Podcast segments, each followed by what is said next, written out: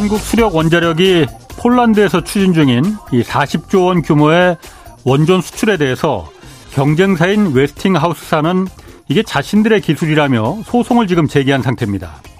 이번 대통령 방미 도중 이창양 산업부 장관은 미국 에너지 장관에게 이 사안에 대해서 중재를 요청했습니다.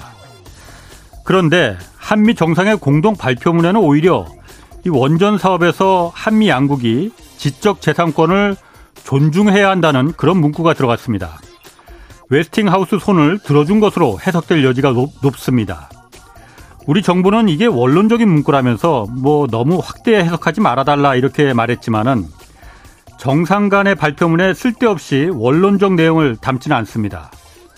공교롭게도 공동 발표문이 있던 바로 그날 웨스팅하우스 대표는 지적 재산권을 위반한 한국의 원전이 폴란드에 지어질 일은 없을 것이라 이렇게 인터뷰했습니다. 공동 발표문엔 또 IAEA 추가 의정서에 가입한 나라에게만 원전 사업에 협력하겠다는 문구도 추가됐습니다. 우리나라는 지금 사우디 원전 수출에 공을 들이고 있는데 아, 사우디는 IAEA 이 추가 의정서 가입을 거부하는 나라 가운데 하나입니다. 이런 문구들을 도대체 국익에 무슨 도움이 된다고 공동 발표문에 집어넣었는지 정부의 분명한 해명이 있어야겠습니다. 네, 경제와 정의를 다잡는 홍반장, 저는 KBS 기자 홍사원입니다. 홍사원의 경제쇼 출발하겠습니다. 유튜브 오늘도 함께 갑시다. 기본적으로 애들은 많이 이용해요. 또 자기 밥도 때워야 되고 학교 끝나면 아마 거의 우르르르 몰려드는 수준이에요. 안녕하세요. 소유진입니다. 학창시절 학교가 끝나면 친구들과 함께 갔던 문방구, 구멍가게, 분식점. 우리들의 어린 시절 추억의 장소는 이런 곳이었는데 요즘 초등학생들은 한결같이 편의점으로 향한다는 사실 알고 계신가요?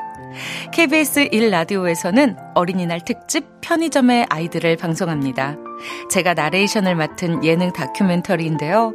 초등학생, 학부모, 편의점주 등 30여 명을 심층 인터뷰한 프로그램으로 모든 세대가 공감하면서 재미있게 들을 수 있습니다. 오는 5월 5일 금요일 어린이날 오전 11시 5분에 방송되니까 많이 많이 들어주세요. 네, 한미 정상회담 이후 중국의 반응 지금 심상치 않습니다. 경제적 보복이 곧 있을 것이다. 이런 관측도 나오고 있습니다. 아, 전병서 중국 경제금융연구소 소장 나오셨습니다. 안녕하세요. 안녕하십니까? 어, 정상회담이 경제적인 성과 이것만 두고 봤을 때 좀 전 소장님 어떻게 평가하십니까?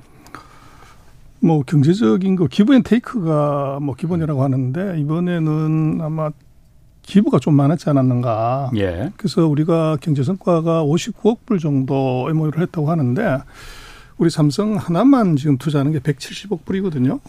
그러면 아, 3분의 예. 1 정도라고 사실은 봐야 되는 거죠. 예. 그래서 뭐 이게 이제 외교 안보 이쪽에서는 굉장히 좋은 성과를 거뒀지만 이 외교라는 것이 뭐 철저하게 이건 신뢰해야 되는데 예. 이벤트에 강하고 돈 챙기는데 약하면 그건 조금 어렵죠. 그래서 우리로 놓고 네. 보면 제일 뭐 긴박한 것이 그 우리는 뭐 비업자 산업, 배터리 산업하고 반도체가 우리의 가장 중요한 뭐 수출의 축이고 핵심인데 예. 이 IRA나 이제 반도체 뭐 과학법 음.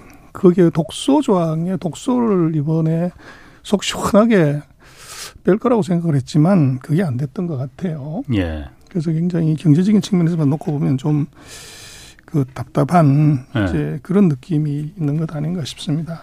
그 IRA법이나 반도체 과학법 그 독소 조항 관련해서는 어 그러니까 최상목 경, 경제 소위 그런 말 그렇게 말해서 그 부분에 대해서 이제 지적들이 많으니까 바이든 대통령이 한국 기업들 피해 가지 않게 특별한 지원과 배려를 약속했다라고 했거든요.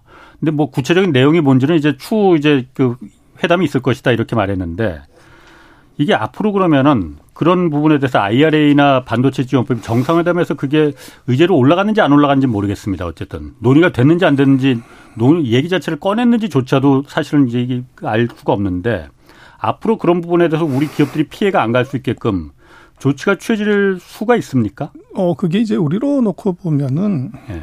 이제 IRA나 예를 들어서 반도체 법이기 때문에 법은 예. 입법부의 소관이고 예. 행정부가 뭐 법을 또 고치거나 이러는 건 어렵죠. 예. 그리고 이제 미국, 미국 같은 경우 우리하고 거의 비슷한 상황, 여소야대 상황이 돼버렸기 때문에 예. 아마도 이번에 그 우리가 뭐 당연히 아마 얘기를 했을 것 같은 IRA나 반도체법에 관한 구체적인 얘기가 없는 것은 예. 아마 바이든 정부도 행정력으로는 이게 지금 예전처럼 중간선거 이전에 DDD, 서 상하원 대통령 다가 D였을 때 민주당이었을 예. 때는 그게 가능했지만 지금 이제 DRD가 돼버린 상황에서는 이것이 이제 행정적인 정치력의 한계가 이제 분명히 있는 것 같고 DDD가 뭐고 DRD가 뭐예요? 어, 민주당, Democratic, Democratic, Democratic. 아. 를 Republic 공화당? 그렇죠. 아. 그래서 아. 그 문제가 있는 것 같고. 그래서 뭐 네. 배려를 해준다는 것이 예를 들면 지난번에 이제 배터리 같은 경우에 보조금 주는 문제에서 뭐 바이든 대통령이 와서 잘해주겠다고 그래 놓고 네. 확실히 뒤통수를 쳤는데 그때 네. 해법이 그 배터리 동생의 덕을 입어서 반도체가 조금 쇠를 보는 그래서 이 상부부 입장에서는 네. 자기네가 법을 바꿀 수는 없으니까 이제 그 그때는 반도체법이 통과하기 전이었으니까 예. 이 중국의 우리 한국 기업들의 이제 반도체 공장에 들어가는 장비를 1년 동안 음. 이제 금지하는 걸 유예해 주겠다. 예. 그렇게 풀었었던 거죠. 예. 그래서 지금 뭐 예를 들어서 피해가지 않게 해주겠다고 하는 것은 상무부에서 그런 정도의 어떤 배려 정도 단기적이고 조금 이제 일시적인 네. 그런 것은 가능하겠지만 근본적으로 이게 IRA법이나 반도체 법을 바이든 정부가 손댈 수는 없는 거죠. 그래서 한계가 분명히 있을 거다. 그렇게 보십니다. 그러니까 법안을 바꾸는 거는 의회를 말씀대로 그렇죠. DDD뿐만 아니라 DRD도 그 움직여야 되니까 힘들다고 하더라도 말씀하신 대로 중국에 지금 당장 10월까지면 10월이 이제 1년 유예, 유예 기간이잖아요. 장비 이제 들어가는 거. 그런 부분은 사실 법하고는 상관없이 이제 그 행정부에서 할 수 있는 거잖아요.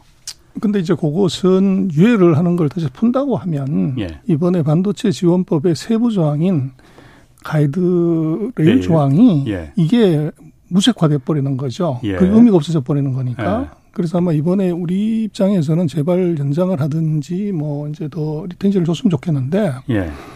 그 반도체 지원법의 가드레일 조항을 감안을 한다고 하면 아마도 연장이 그렇게 됐다 그러면 법을 만들 필요가 없었던 거죠. 그리고 가이드레일 조항 자체가 일본이나 미국 회사를 위한 것이 아니고 그건 뭐 철저하게 한국 기업 두 개 회사를 음. 사실은 타겟팅한 것이었기 때문에 예. 그 가이드레이법을 조항을 그걸 삭제하지 않는다고 하면 예. 이게 1년 유예를 더 늘려준다고 하는 것은 그거 역시 미봉책일 뿐이죠. 그런데 그 법을 만들었어도 1년 유예도 그러니까 그 법 만든 이후에 그러니까 나온 조치잖아요. 그렇죠. 그러니까 바꿀 수 있다는 거 아니에요.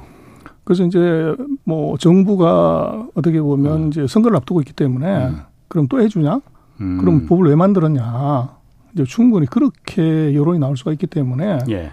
아마도 그 지금 가이드레일 조항을 발표하는 시점이나 이것도 보면 우리가 악유를 할 만한 거 타이밍에 정확하게 미국이 발표를 하죠. 예. 그 얘기는 이제 어떻게 보면 우리는 성의껏 다 했다. 어. 이제 이런 쪽을 좀 보여주려고 했던 거 아닌가 싶습니다. 아 그럼 더 이상 이제 그 우리가 미국이 해줄 건 없다 이걸 말하는 거예요 그러면은? 그럴 가능성이 있죠. 대통령 바이든 대통령이 특별한 지원과 배려 해주겠다고 했다고 하는데 그거 그냥 립 서비스입니까 그러면? 그래서 이제 언제 해주냐가 문제죠.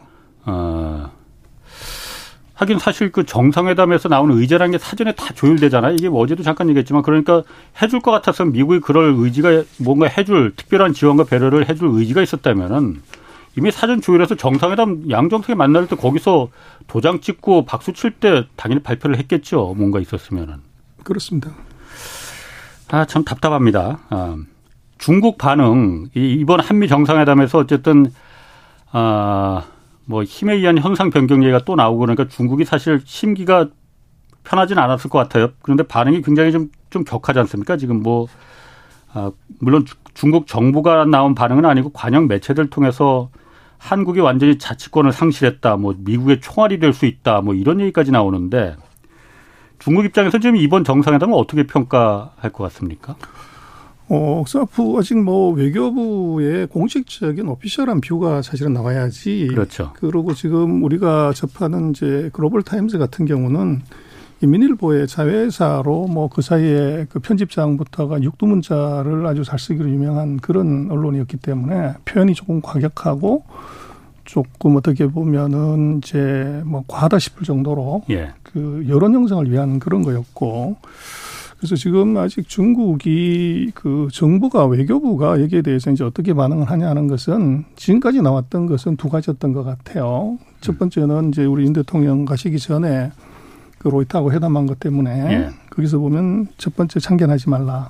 음. 두 번째는 이제 그 불 갖고 장난치면 불에 탄다. 예. 끝까지 아. 얘기를 했고 사실은 예. 거기에 우리 입장에서는 일국의 그 정상이 얘기한 것을 예. 대변인이나 외교부 장관이 그런 식의 표현을 한다는 것은 우리는 굉장히 당혹스럽고 이 어색한데 근데 중국을 놓고 보면 이게 외교부에서 그런 말을 쓰는 것이 아주 관례화돼 있는 거죠. 우리한테만 하는 게 아니라. 그래서 보면 음. 그 4단계가 참견하지 마라, 불에 타지 마라. 그 다음번 나오는 말이 자멸한다. 예. 그리고 우리 이미 예고했다. 그렇게 이제 네 단계의 그 표현을 쓰는데 아 마지막이 우린 예고했다. 그렇죠. 그러고 이제 액션에 들어가는 거죠. 어. 그래서 지금까지 중국 외교부 한 거 보면 2단계까지 왔고 예. 정식적인 보복을 할 때는 항상 예. 우리 얘기했잖아. 어. 그러고 나서 이제 액션이 들어오는 거기 때문에 지금까지 나온 걸로 보면 아직은 이제 조건 탐색 또는 경고 그리고 추가적인 이제 한국의 액션이 어. 떻게 나오는지를 보려고 하는 거 아닌가 싶고 또 지금 중국으로서는 뭐 한국도 난리지만 가장 중요한 게 반도체죠. 예. 그래서 반도체가 이제 기술 봉쇄당했고 장비 봉쇄당했고 이번에 아까 우리 방송 전에 그런 얘기를 했지만 그 제품 마이크론의 음. 제품에 대해서까지 이제 브로킹이 들어간 상태이기 때문에 뭐 중국으로서는 사면 초가죠. 예. 그래서 겉으로는 예. 뭐 이게 무덤덤한 것처럼 얘기하지만 예.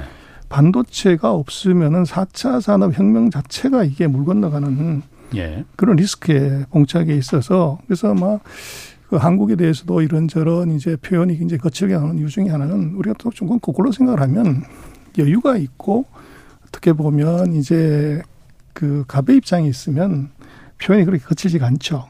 그래서 음. 이제 궁지에 몰렸다거나 또는 이제 굉장히 어려움이 처했을 때 사실은 표현이 격하게 나오는데 그 중국의 표현은 오히려 그걸 통해서 지금 중국에 있는 상황이 어떤지를 우리가 간접적으로 짚어볼 수도 있을 것 같아요. 중국이 오히려 지금 궁지에 몰려 있으니까 저렇게 격하게 나오는 거다. 그렇죠. 그러면 지금 전 소장님 말씀하시길 중국이 항상 외교적으로 어떤 대응하거나 보복할 때 4단계를 했는 그 논다고 했는데 지금 2단계 아까 2단계가 뭐라고 하셨더라? 불, 불장 불장 불장난 불탄다. 어, 4단계가 마지막 단계가 우리 이미 예고했잖아 이거라고 하셨잖아요. 그럼 아직까지는 그러니까 왜냐면은 그 중국 관세청에서 지금 중국 우리 기업들 중국에 나가 있는 기업들 사이에 돌고 있는 얘기가 중국 관세청이 이미 한국 물건에 대해서 어, 규제 들어가기 시작했다, 보복 시작됐다 이런 얘기가 지금 돌고 있다고 하는 거거든요. 물론 우리 정부는 어, 경제 보복이라고 보지는 않는다라고 얘기는 하는데 아직까지는 그러니까 중국이 어떤 경제 보복을 하거나 그런 건 아니라고 보시는 거군요. 그러니까 2단계 불타 죽는다고 막 얘기했으니까. 그렇죠. 그래서 뭐 중국이 그 주변 국가들을 괴롭히는 방법 또는 이제 그 보복하는 방법이 다섯 가지가 있는데요. 예. 첫 번째는 비관세 장벽입니다. 예. 그래서 통관을 어렵게 한다든지 예. 또는 이제 방금 말씀하신 원산지 규정을 강화한다든지 예. 뭐 이런 이제 통관 수입과 관련되는 데다가 그렇게 하기도 하고 두 번째 제일 쉬운 거는 관광객 통제하는 겁니다. 아. 그 관광객 요커들 비자를 박을 안 해버리든지 또는 가이드라인으로 예. 그 가지 말라고는 하지 않지만 안 가는 음. 것이 좋겠다 이런 음. 식의 얘기를 하면 뭐 중국의 이제 눈치가 희생이 예. 빠르기 때문에 예. 안 가죠. 그리고 이제 제품 불매 운동이 있을 수 있습니다. 예. 그리고 이제 SNS나 방송을 통해서 이제 특정한 나라에 대한 그런 그 혐, 이제 어떻게 보면 미운, 음. 뭐 이런 이제 얘기들을 만드는 거죠. 예. 그리고 이제 마지막에 보면은 그 현재 진출한 그 나라 기업들을 불러가지고 예. 타켓을 삼아서 예를 들면 예. 위생검사하겠다, 뭐 소방검사하겠다, 예. 안전검사하겠다.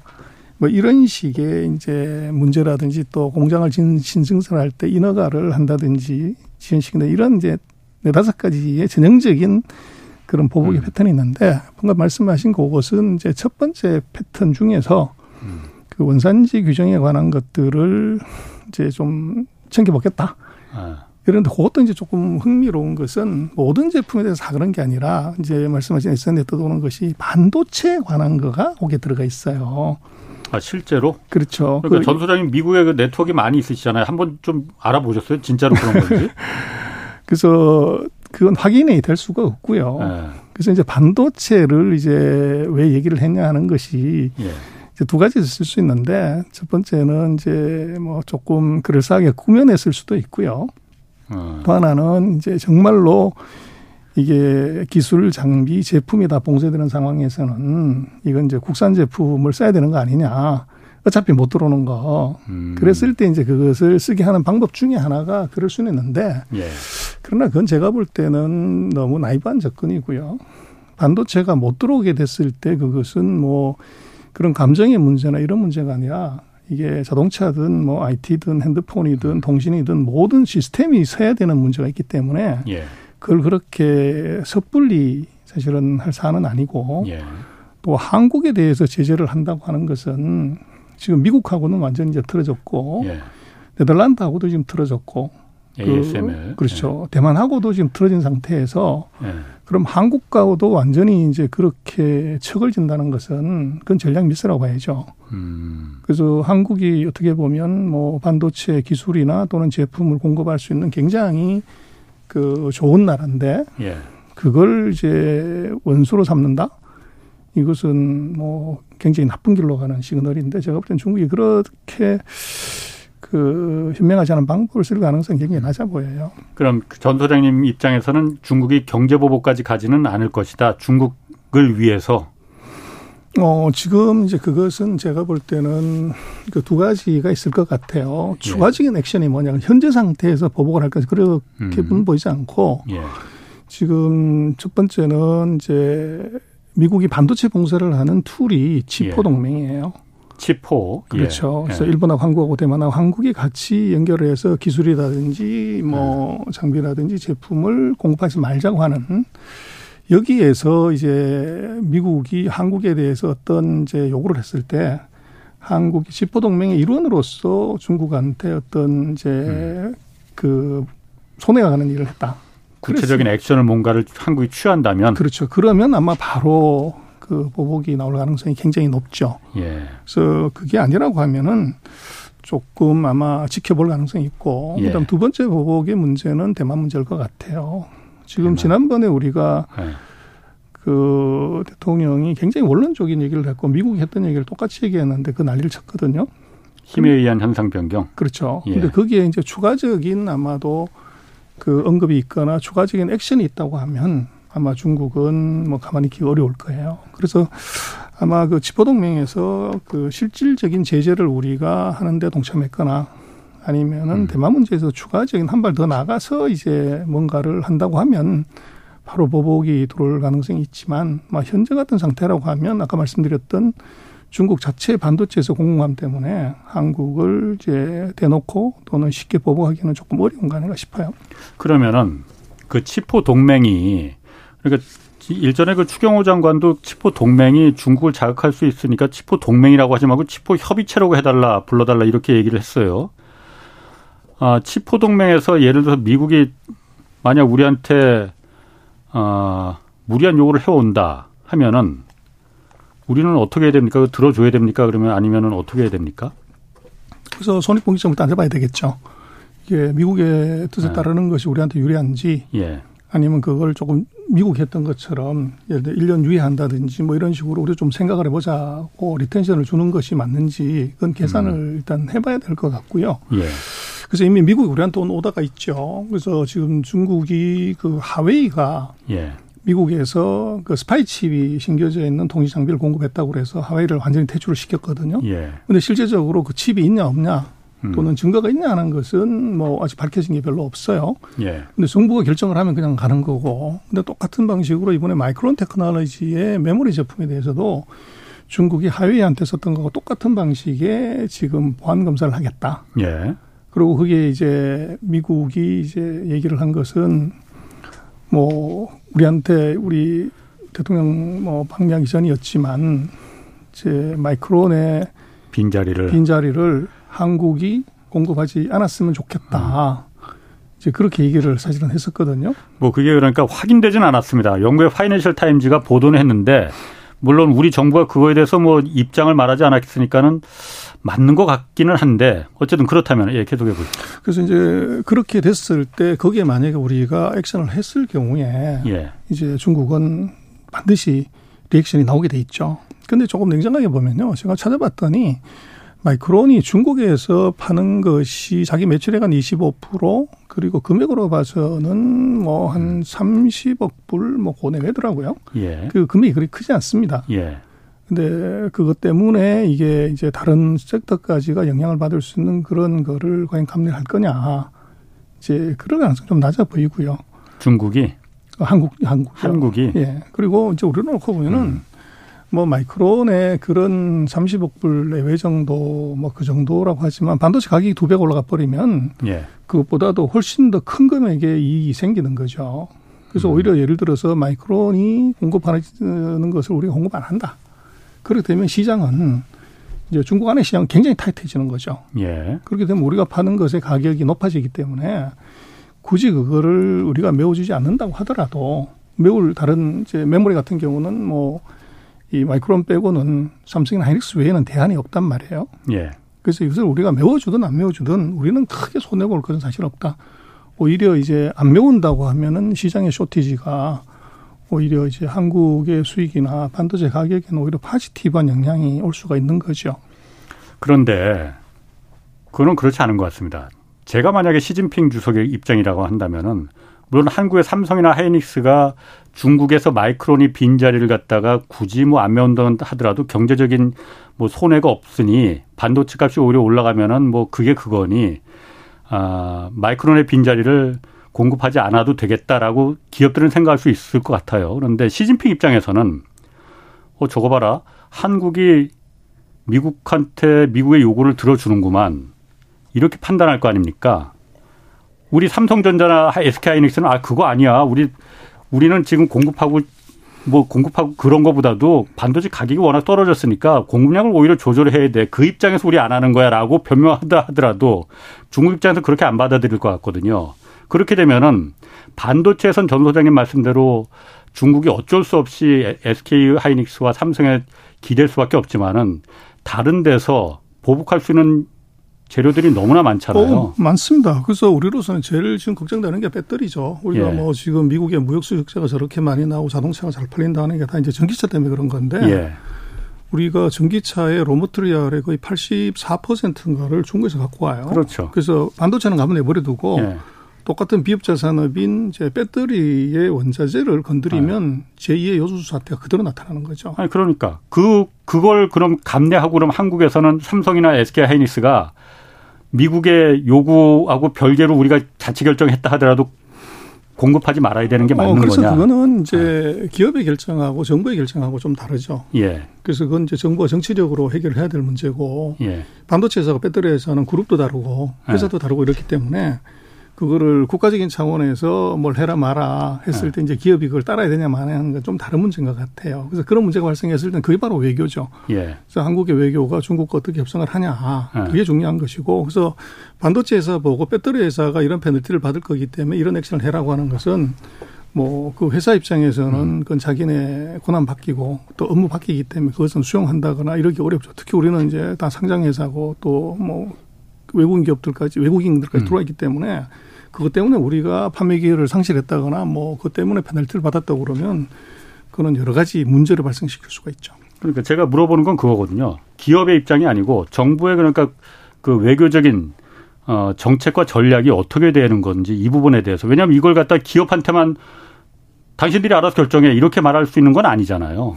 그래서 이제 그게 조심 운전이 사실은 필요해요. 예. 그래서 우리가 그 반도체에선 갑이지만 이게 배터리에서는 우리가 확실한 을이거든요. 예. 그래서 이제 각각 음. 을을 두 개 갖고 있는 우산 장사하고 소금 장사하고 같이 있는 음. 어머니의 입장에서 이거를 조율을 해야 되는 거죠. 해야 돼서 어느 한쪽을 밀어주면 한쪽이 죽는 것은 분명한데 예. 그때 이제 우리 뭐 정치나 이제 리더들의 해안이 음. 이게 중요하고 또 중국을 어떻게 보면은 이제 잘 그 협상하고 달래는 자극하지 기술이나 않고. 노구, 노하우 뭐 그게 음. 중요하죠. 사실 중국 입장에서 보면은 그 지난달에 시진핑이 어, LG 디스플레이 공장을 갑자기 방문을 했잖아요. 이게 뭐 처음 있는 일이라고 하는데 그, 그 시진핑 주석이 한국의 기업을 방문한 거는 이거는 한국하고 이제 좀 그래도 우리 잘해보자 이렇게 손을 내민 거 아니었어요 그러면은? 어, 그 이제 뭐 액면상으로는 사실은 그런데요. 네. 그것이 또 다른 이제 정치적인 이제 의도를 심고서 할 수도 있는 거라고 볼 수 있어요. 그래서 우리가 미국하고 지금 뭐 정상회담도 하고 더 가까워질 수 있는 가능성이 있기 때문에 네. 이제 광동성에 간 김에 네. 이제 한국 기업을 한번 들러서 시찰을 한다는 것이 맞불을 놓는 이제 그 한국한테 패를 하나 더 던져보는 예. 이제 그런 카드일 수도 있죠. 아, 한국한테 패를 던져본다는 건 그러니까 아. 우리는 중국은 그러니까 의지가 있다. 아, 한국한테 달려 있다. 이걸 갖다 말한 거라 이건 그렇죠. 그래서 음. 그건 뭐 시기가 아주 절묘했었죠.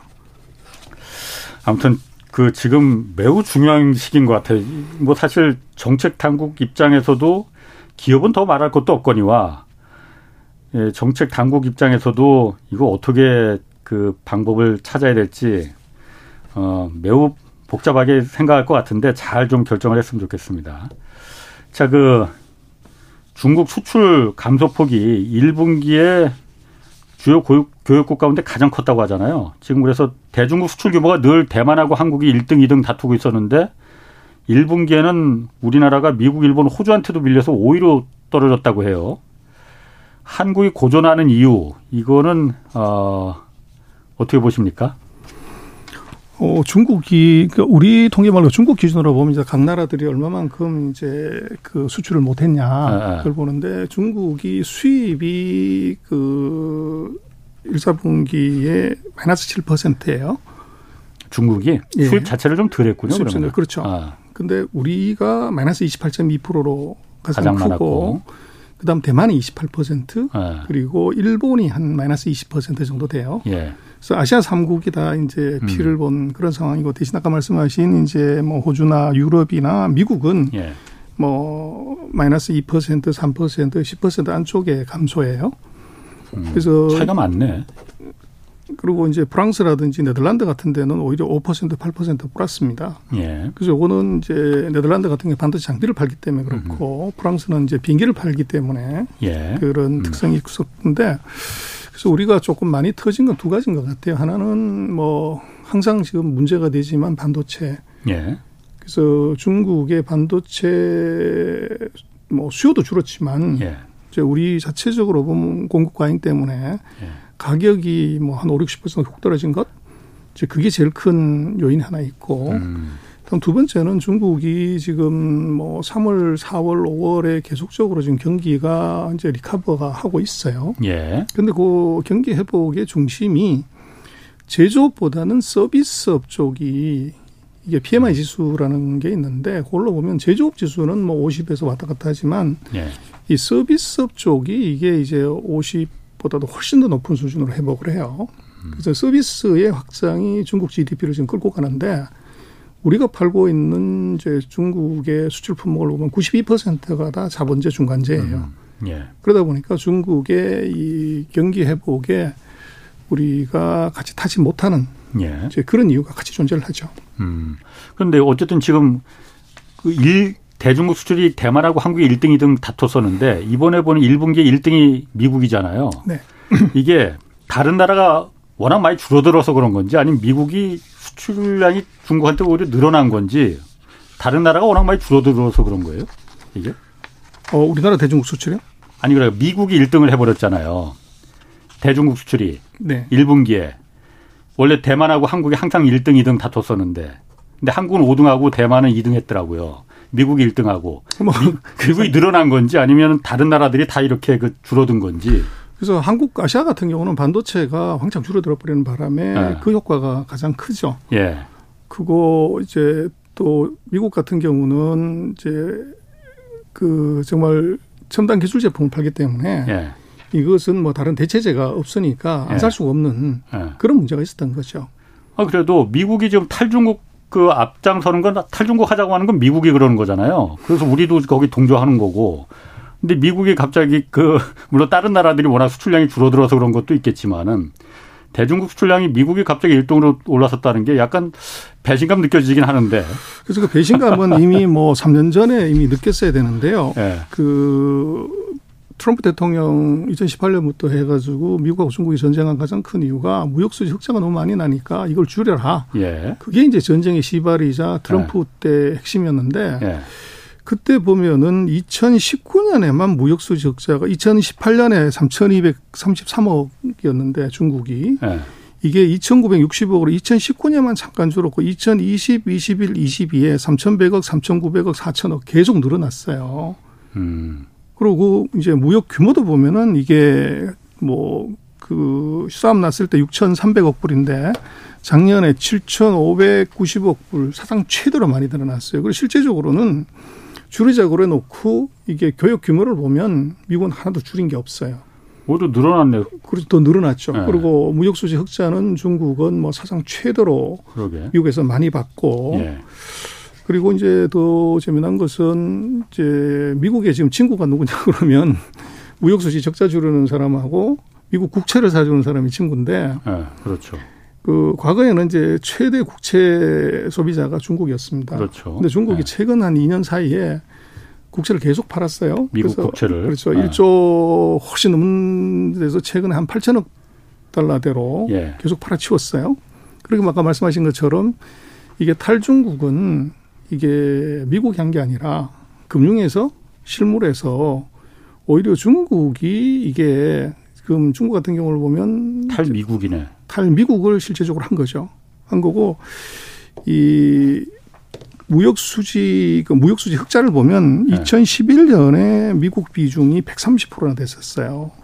예. 그 전체 흑자 중에서 네. 미국의 비중이 그런데 2022년에 이게 46%로 거의 3분의 1로 줄었어요. 그 얘기는 미국 이외 지역으로 중국이 수출을 올려가지고 그쪽에서 흑자를 네. 더 많이 봤다는 거죠. 예. 그래서 그렇게 음. 보면 말씀하신 것처럼 이게 미국이 탈중국한 게 아니라 이게 음. 중국이 탈미국을 하는 예. 데이터를 놓고 보면 금융이나 이제 실물에서 예. 그 현상이 사실은 보여지죠. 그러다 보니까 그 말씀하신 것처럼 이게 정말 탈중국 하자. 예. 그러는데 거기에 동조했던 이제 나라들 입장 말은 못하지만 예. 굉장히 이제 그 황당한 일이 벌어졌고 뭐 대표적인 걸로 보면 이런 거죠. 뭐 테슬라를 보면 되죠. 테슬라가 1년에 작년에 133만 대 그 자동차 팔았는데 미국 시장이 전체 한 100만 대 팔렸거든요. 근데 중국에서 100만 대짜리 공장을 지었단 말이에요. 야.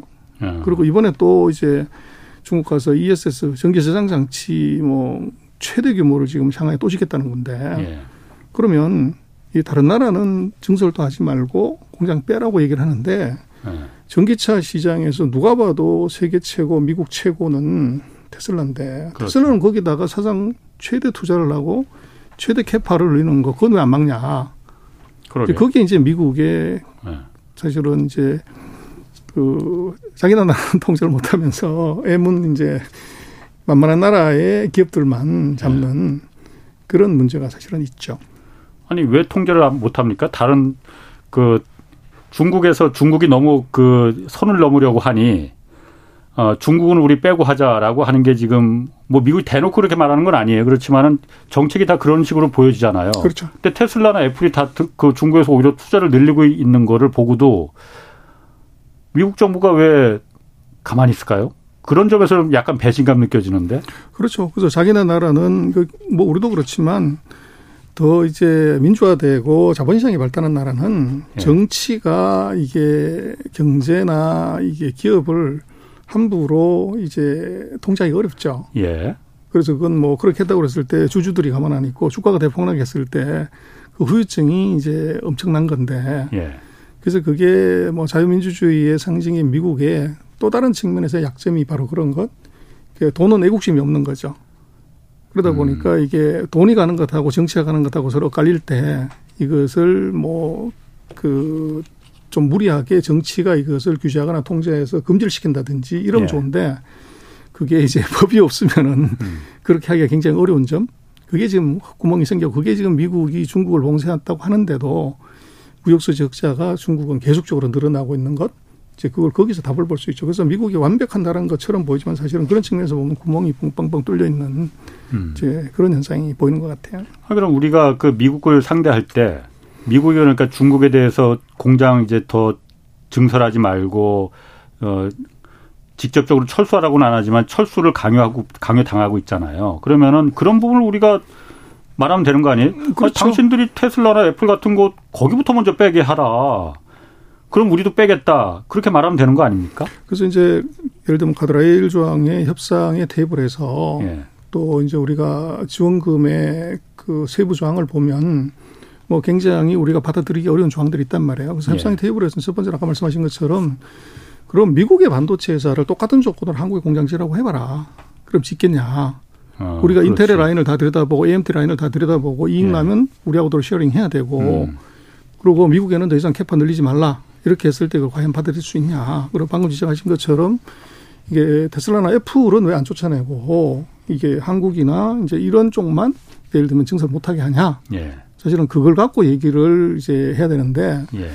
그래서 근데 미국의 반응이 저는 뭐 협상 안 해서 모르겠지만 이제 그 none of your business. 그건 우리 비즈니스니까 no touch. 어. 아마 그렇게 나왔지 않을까 싶습니다. 그거 답답하네. 이해를 못 하겠고. 왜 그런 말을 못 하죠? 어. 그래서 뭐, 이 중국이 아까 여러 가지 얘기를 하셨지만 굉장히 그 뒤끝이 질긴 나라거든요. 그래서 중국에 보면은 원수가 네. 지면 3대가 흘러도 그때 갚아도 늦지 않는다. 그래서 아. 한번 이제 이게 꼬인 거가 있으면 언젠가는 보복을 하게 되는데. 예. 근데 보복을 한다는 것은 그것은 원수진 놈이 보복하는 게 아니고 힘 있는 놈이 보복하는 거죠.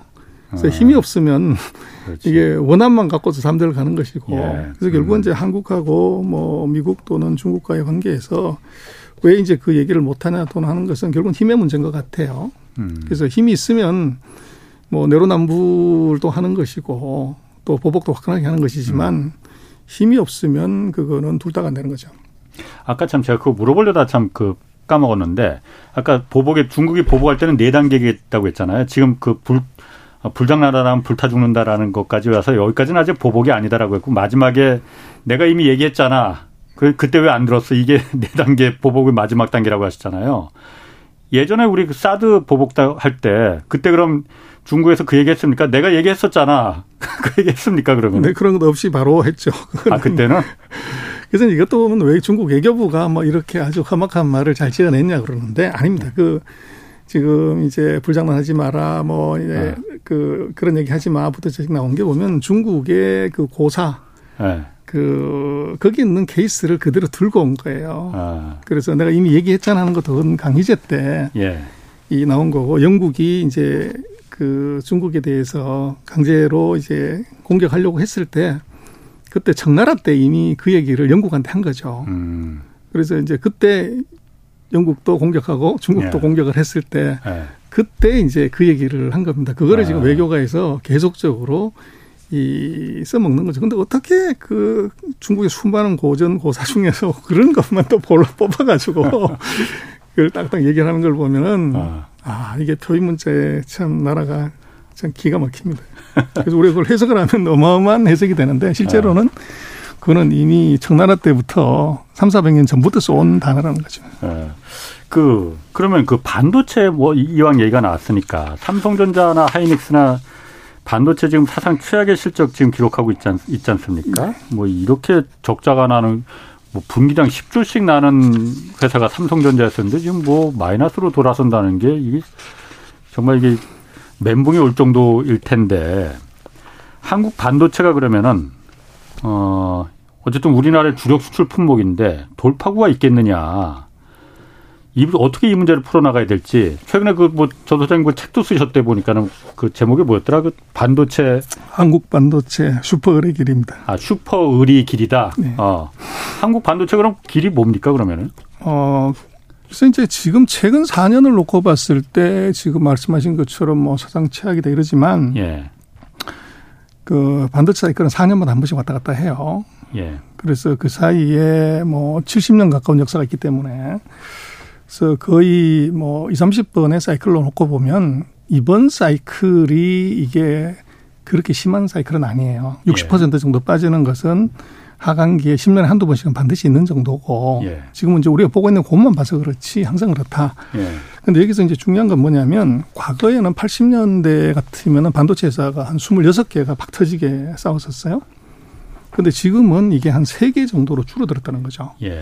음. 그래서 이게 시장이 완전 경쟁 시장에서 과점화 시장으로 왔기 때문에 음. 저는 이것이 뭐 가격이 떨어져서 뭐 죽는다 어쩐다 하지만 그렇게 심각한 상황 아니다. 언제든지 이것은 가격은 바로 반등시키고 수급은 바로 맞출 수 있다. 예. 누가 네. 가장 시장 지배력을 크게 가진 회사가 마음만 먹으면 지금 반도체 가격이나 적자 문제는 그것은 1등하는 회사의 판단하고 결정에 그대로 이제 따라가는 것이지 예. 시장은 그렇게 이제는 중요하지 않다. 음. 그래서 삼성이 마켓이 한 50%, 하이닉스가 25, 마이크론이 한20 이렇게 갖고 있기 때문에 50% 가진 회사의 전략이 지금 적자를 계속 내고 적자가 나면 이론상으로 투자를 못 하죠. 근데 이번에 삼성 같은 경우는 20조를 옆집에서 빌려 가지고 투자를 한다는 건 무슨 말이냐. 삼성 디스플레이에서 빌렸다면서요. 그렇죠. 네. 그래서 그게 이제 중요한 것 같아요. 그래서 네. 그 얘기는 그 경쟁사를 cash cost 수준 이제 그 이하로 낮춰놓고 자기만 현금이 들어오는 정도 수준 BEP를 조금 넘어가는 수준 정도로 맞추고 예. 그렇게 끌고 가려고 하는 전략이죠. 그게 바로 이제 1등의 여유고 또 음. 어떻게 보면 선발자 이익을 극대화하는 것인데. 예. 그래서 정말로 삼성이 이게 상황이 끝났다. 그러면 삼성이 생산 캐파 30% 줄여버리면 바로 시장은 15% 쇼티지가 나는 거죠. 음. 그렇게 되면 뭐 가격이 60% 떨어진다고 그러는데 그 60%가 아니라 가격이 6배가 뛸 수도 있어요. 예. 음. 근데 그것을 빨리 시행을 했을 때 그럼 2등, 3등 하는 회사도 떼돈을 벌게 되는 문제가 생기면 이것이 투자를 할 여력이 생기는 거죠. 예. 2등, 3등이. 그렇죠. 예. 그래서 지금 뭐 그 디랭 경기 하강은 사실은 재무제표 측면에서 주가 측면에서는 어려움이 있을지 몰라도 오히려 지금이 다른 이제 후발자들은 투자를 전혀 못하고 있는 상태에서 1등하는 회사가 대규모 투자를 한다는 것은 앞으로 2년 뒤에 음. 한국의 마켓쉐어 또는 한국 1등하는 회사의 마켓쉐어가 굉장히 높아질 수 있는 가능성이 있는 거죠. 그래서 미래에 먹을 것을 조금 이제 아껴놓는 이제 그런 정도라고 봐야 될 것 같아요. 그래서 음. 과거처럼 스물 몇 개 회사가 박터지게 싸우는 상황에서 이런 상황이라고 하면 이것은 굉장히 심각한 상황인데 그 경기를 조절할 수 있는 능력이 수요 업체가 아니라 공급 업체가 이건 buyer's market으로 이미 전환이 됐다고요. 네. 그렇기 음. 때문에 이것이 우리가 중국하고 관계에서도 마찬가지고 미국과의 관계에서도 우리가 굉장히 좋은 패를 사실은 지금 갖고 있는 거죠. 그러나 뭐 미국이나 중국 같은 그런 큰 나라들하고 얘기할 때 우리가 패를 갖고 있다고 그래서 뭐 거들먹거리거나 폼 잡다 보면 터지는 수가 있죠. 음. 그래서 절대적인 이제 어떻게 우리가 보면은 조심은 해야 되지만 예. 제가 볼 때는 반도체에서 지금 가격 하락으로 인한 뭐 적자 문제는 이것은 그렇게 시리어스하게 볼 필요는 없다. 4년마다 한 번씩 돌아오는 것이고 또 봐야 되겠지만 이제 뭐 최근 1년 정도의 하강기였기 때문에 앞으로 한 6개월에서 8개월 뒤 정도 되면 자연적으로 이제 재고가 소진되는 것도 있고 예. 또 거기에 플러스 해 가지고 예를 들어서 후발 업체들의 투자 이력이 없다고 생각하면 삼성이 이제 감산을 하거나 의도적으로 좀 캐파를 줄여버리면 바로 가격은 반등할 수가 있는 거죠. 그러면은 오히려 지금의 반도체 가격이 이렇게 다운돼서 어 2등, 3등, 특히 3등이 투자 여력이 없어지고 이런 게 장기적으로 봐서는 더 좋다는 얘기입니다. 그렇죠. 그래서 항상 제가 뭐 이번에 나온 책에도 그렇게 썼지만 반도체 경기가 큰 네. 불황이 왔을 때 그때 이제 그 경쟁력이 없는 것들이 대거 부도가 나요. 예. 독일의 이제 회사라든지 일본의 회사들이 부도가 나면서 살아남은 놈이 그 다음 사이클에서 떼돈을 버는 이제 예.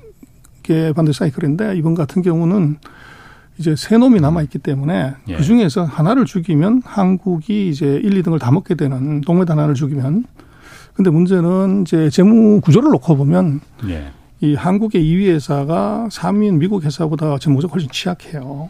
하이닉스가 마이크론보다. 그렇죠. 예. 그래서 이게 여차하면은 예. 이제 3위 죽이려고 그러다가 이제 우리 2등이 다치게 되는 그런 문제가 있을 수도 있어요. 그래서 예. 그거를 이제 우리가 정책적으로 잘 이제 조율을 해주고 예. 그렇게 간다고 하면은 아마도 아마 1년 정도 뒤에 또는 1년 반 정도 뒤에는 아마 우리 화장실에서 웃을 수 있는 일이 크게 웃을 음. 수 있는 일이 생기는 거 아닌가 싶습니다.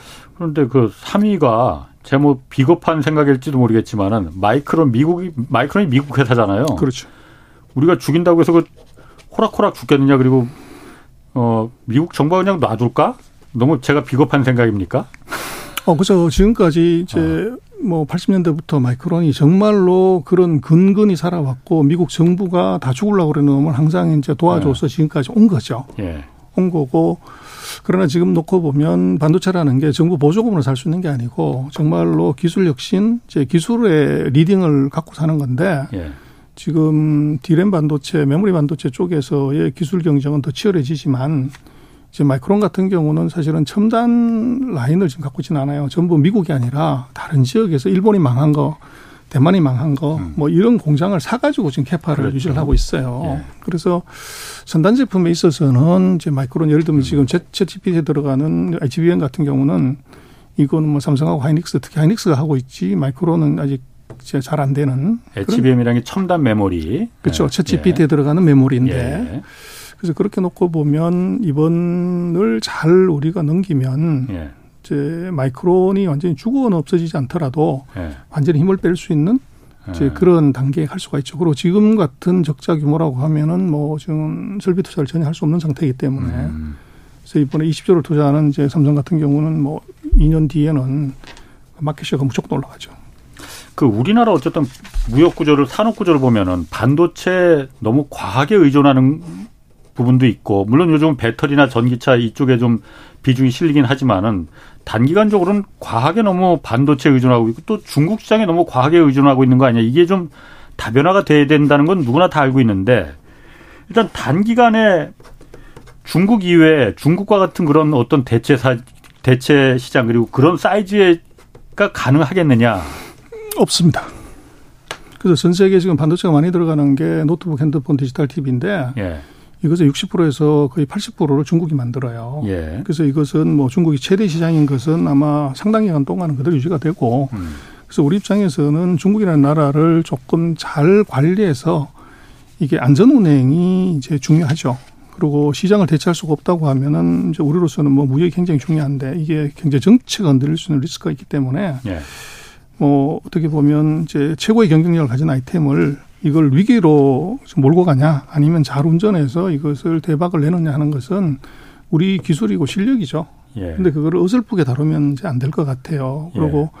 미국과 중국이 싸우는 과정에서 한국이 이게 결국은 뭐 최근에도 봤지만 말을 어떻게 하냐가 참 중요하죠. 근데 말을 우리가 어떻게 하냐보다 상대가 어떻게 들었냐가 더 중요하거든요.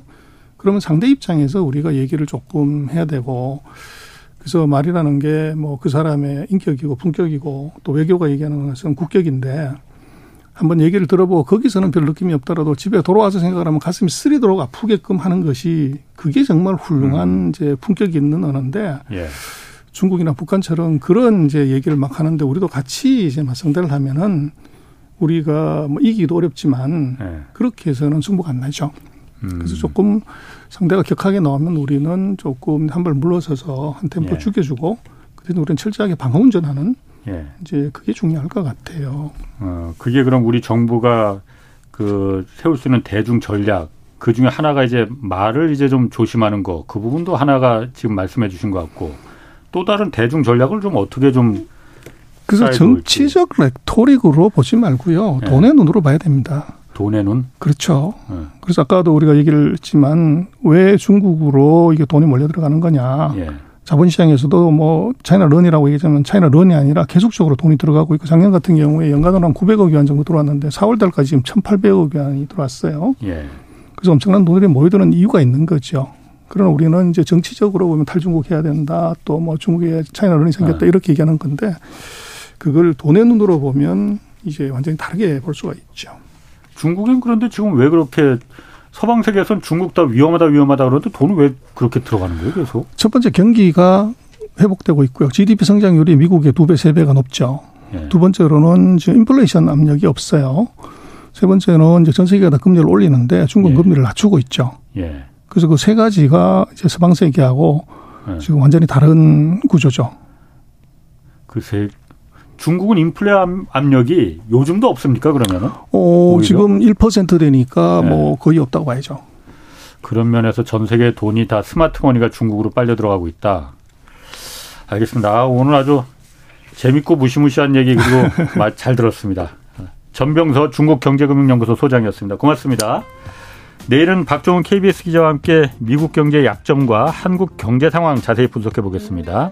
지금까지 경제와 정의를 다잡는 홍반장 홍사원의 경제쇼였습니다.